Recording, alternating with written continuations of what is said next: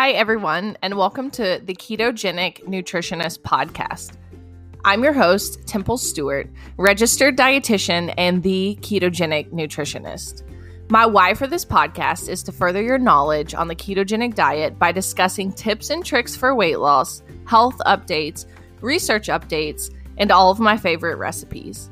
Just think of it as all things keto. So let's jump right in, and thanks again for being here. I do want to quickly mention that I am currently enrolling clients into my New Year's group. It will start the first week of January, and this is truly the solution to your resolution. Stop trying to lose weight in unpractical, unrealistic ways and get yourself a long term solution. I am so excited about my New Year's group. And this is the last opportunity you're going to be able to join one of my groups at this low of a rate. So if you're interested, please see my link in bio on my Instagram or on my TikTok and let's get a discovery call scheduled. I want to chat with you. I can tell you more about the program. We can see if you're a good fit and get it moving. This is, again, the last opportunity you're going to have to join my groups at this rate. Okay, so let's get into it. Today's topic is going to be all about frequently asked questions from my clients. So, you guys know I run groups. I have hundreds of clients and I have seen a pattern of similar questions popping up over and over again, uh, kind of troubleshooting the ketogenic diet. So, I wanted to discuss some of those with you right now. So, probably one of the most popular ones I hear is about constipation. So, a lot of times people can experience constipation on the ketogenic diet, and it's not necessarily serious by any means, but it is something that you want to get taken care of quickly. Anytime you are not using the bathroom regularly, that is a red flag in my book. So, what you do is make sure if you're experiencing constipation on the ketogenic diet, you need to make sure that you're consuming at least two cups of salty bone broth per day. This usually fixes the issue. Ketosis can cause your kidneys to excrete sodium and fluid and if you don't if you don't put those back into the body the body will pull that salt and water from your colon which results in hard stools. So a lot of times people are like oh the ketogenic diet's terrible. It's low fiber yada yada. Uh, in reality it doesn't a lot of times have anything to do with fiber. It has everything to do with the electrolytes and hydration that you're consuming. So if you're finding yourself constipated on the ketogenic diet get you some bone broth get you some hydration in you, and that will usually take care of the problem. Another thing that could also be going on is you're low in magnesium. So I would always, always say if you're feeling constipated, and this goes for the general public, even if you're not on a ketogenic diet, if you're frequently constipated, you probably could use some magnesium in your life. I really like natural vitality or I think it's called Natural Vitality. Anyway, it's called Calm. They're one of my favorite supplement brands, and this isn't sponsored. I just use them and find them really, really helpful. So, those are my two recommendations if you're experiencing any sort of constipation on the ketogenic diet. Up your bone broth and get you some magnesium.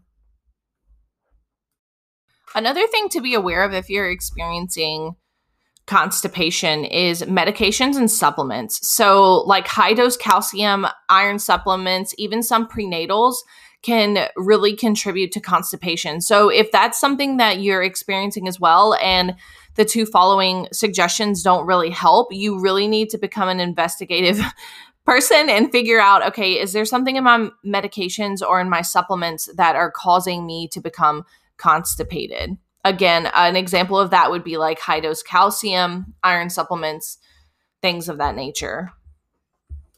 Let's move on to something a lot of people experience as well, especially if they're not working with a professional who can guide them through this, is the keto flu. Everyone's heard of it if you're in the space at all and you know that um, that can potentially happen, especially if you're coming from a very high carbohydrate diet and going very low carb very quickly.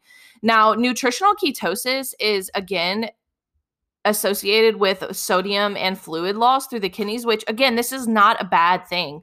So it's if you're holding on, especially if you're holding on to extra water weight and you have high blood pressure, anything of that nature, losing some of that water weight is going to be very beneficial to your health in general. So I when I say that your kidneys excrete sodium and fluid, I don't want you to think that that's something that's dangerous.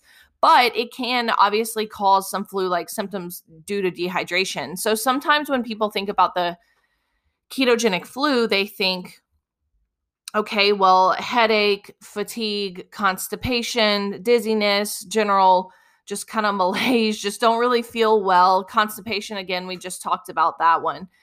And the keto flu is avoidable. So I want you guys to know that up front that you do not have to suffer the ketogenic flu going into the keto diet. You just have to be well informed and prepared and kind of know what's happening in your body. So I really recommend my clients start taking precautions to kind of make sure that they're hydrated as they begin to start the ketogenic flu. So 2 to 3 days ahead making sure that you're prioritizing water, you're prioritizing even bone broth, making sure that you're starting to replace the electrolytes that you are using up. And then all through the the transition when you start the keto diet and you are continuing on, you need to make sure that you stay hydrated and you need to make sure that you're doing the the broth. Um, I recommend homemade bo- bone broth. Having two cups of that a day usually will stave away the ketogenic flu. I like homemade bone broth, but I understand that that's not always realistic for everyone. So my my next best recommendation would be from Kettle and Fire. Um, they have great tasting bone broths, good quality, and a good company, and you can have two cups of that, and that will suffice for your electrolyte needs. Now, again, you need to obviously make sure that you're having that hydration as well. Now, making sure to replace potassium as well, just because potassium is so important and it's very beneficial into avoiding that keto flu as well. So, if you didn't already know this, avocados are much higher in potassium than bananas. So, one of the common themes is like, oh, I'm going to be low potassium because I can't eat bananas.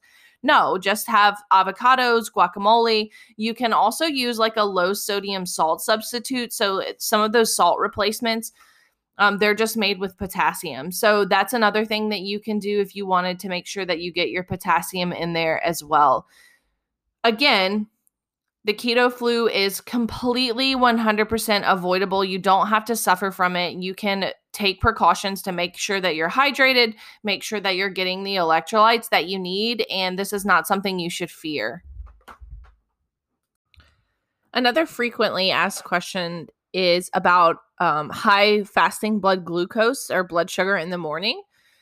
Normal fasting blood sugars in the morning are typically under 100 most people in ketosis or following a ketogenic diet will have no problem being under this level and um, maybe even being in the 80s especially if they're not diabetic. However there are some people that have higher fasting blood sugars in the morning and this is something that we refer to um, in the clinic as as the dawn phenomenon or the dawn effect and the exact cause of it is is unknown there is some hypothesis that it's due to a normal circadian rhythm rise of cortisol in the morning. And so it's really important to understand that this can happen with keto and it's not necessarily a, a big deal. There's really no harmful effects um, that they found. And it could also be potentially due to having a lot of protein in the evening. So you there's a few ways to kind of just see if if this is due to that. So obviously lowering the protein in the evening. Another thing that could cause this type of rise in the morning would be stress, illness or in injury. Um, all of that could could potentially cause a higher blood glucose or the dawn phenomenon. So don't stress it if that's naturally happening to, happening to you kind of just be mindful of what's going on in your life. Is there anything that you need to be mindful of and making sure that you work on like sleep or stress etc because that stuff is really important and will definitely eh, impact your blood sugar levels. Moving on to experiencing hunger between meals. So, this is not typically something that you're going to experience in the later stages of becoming fat adapted, meaning that if you've been following a ketogenic diet for for, you know, multiple days, multiple weeks, most of the time this does not happen. It is very common kind of in the beginning as your body is literally making the shift from using carbs and sugar as energy to using ketones so you don't really become fully adapted for days to weeks and so sometimes during that kind of shift that metabolic shift there can be some hunger in between meals. Now this could also be due to some other things like under eating so if you're under eating then yeah you may be hungry in between meals because you're not eating enough at meals. So this is not always like a hormonal transition or switch. Now again not only that, but if you are an emotional eater or a stress eater or a bored eater, the hunger in between meals may not be true hunger. So you really need to figure out okay, is this true hunger? You also need to figure out that you are actually in nutritional ketosis. So if you're experiencing that hunger in in between meals, the first thing I would want to do with you is confirm that you're actually in ketosis. If not, that could be the reason why you're experiencing it. And if you are, then we've got to dig a little further. We can look at a food diary to see if there's any hidden carbohydrates coming in, or maybe supplements or or beverages or snacks or something. We could also um, double check and make sure that your protein is high enough. So, just distinguishing between an actual like craving, emotional eating, bored eating, versus actual true hunger is is really again really the first step in between this. You really should not be hungry in between meals as you become more and more fat adapted and you should be able to fast longer you should be able to go without food for longer and be completely fine.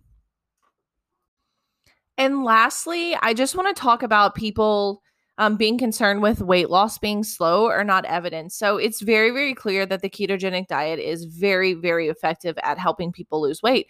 But there are certain situations that it's slower, and you have the the key is patience. So I am never going to be a proponent of rapid weight loss especially if it's done in an unhealthy way or a way that's not sustainable long term. And even with keto, like I don't necessarily think that everyone should be very strict keto for the rest of their life. So again, people get really concerned if the weight loss isn't happening quick quick enough or it feels slow. And again, I just want to say the word patience because patience is key you have to understand that what you're doing with your body and the hormonal shifts that are taking place and getting into ketosis, like you're making incredible changes. And there are things that are going on inside blood work, hormonally, muscle mass, all these things that are great things. And you shouldn't be hyper focused on weight loss.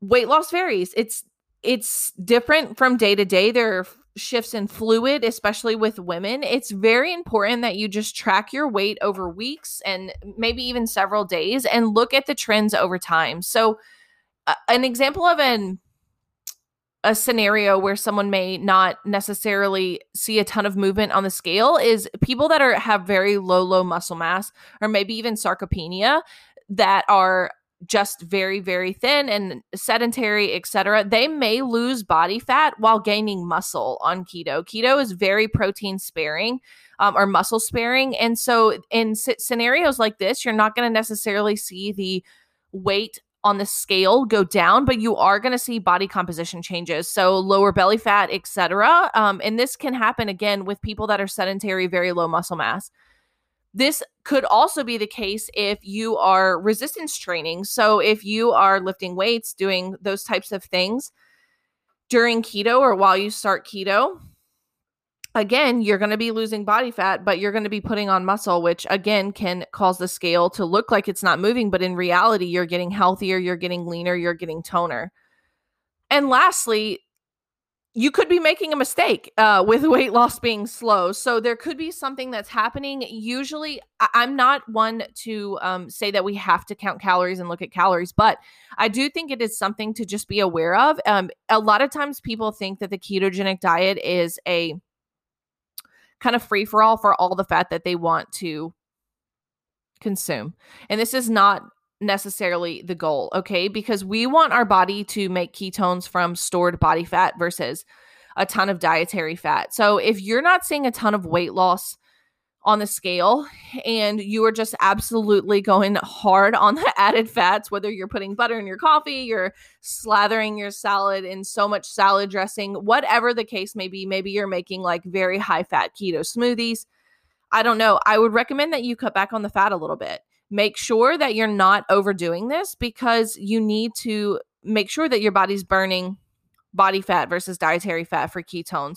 You really should be paying attention to eating for satiety. So if you find yourself eating, you know, a lot of food and overeating, eating past the point of fullness, etc., um, you may slow your weight loss down quite a bit. So again, patience is key problem solving is key. It's super important to work with a professional. I, I can't say this enough with starting keto. A lot of people quit a lot of people don't give it patience and time and don't actually know how to problem solve and this is why i'm here. It's literally my job. So i just want to say like if you've suffered from any of these problems or you're you're frustrated because of something that's going on in your keto journey, please reach out to me. I try to make myself very available for my clients. I'm on Instagram at the.ketogenic.nutritionist. I've also recently got on TikTok as the ketogenic nutritionist there as well.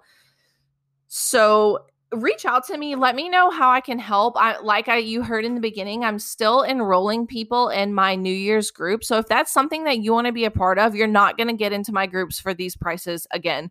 So reach out now while the going's hot. I think i have about three to four sp- spots left. So if that's you you need help with keto you want to lose weight you want to reverse pcos or type 2 diabetes or whatever your health issue may be please reach out to me I'm looking forward to hearing from you, and I hope you all have a wonderful week. Thanks again for listening to my podcast.